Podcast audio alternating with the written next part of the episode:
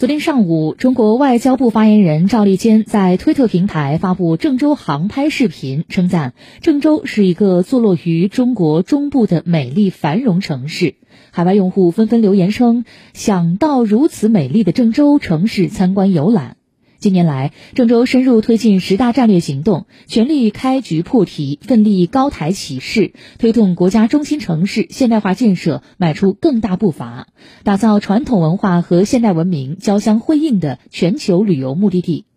外交部新闻司副司长兼外交部发言人赵立坚在海外社媒平台推荐传播郑州市，既是对郑州的一个肯定，也是对郑州的一个鼓舞。郑州将打造具有全球竞争力的城市名片和独具郑州特色的国际中心都市，更好满足人民对美好生活的向往。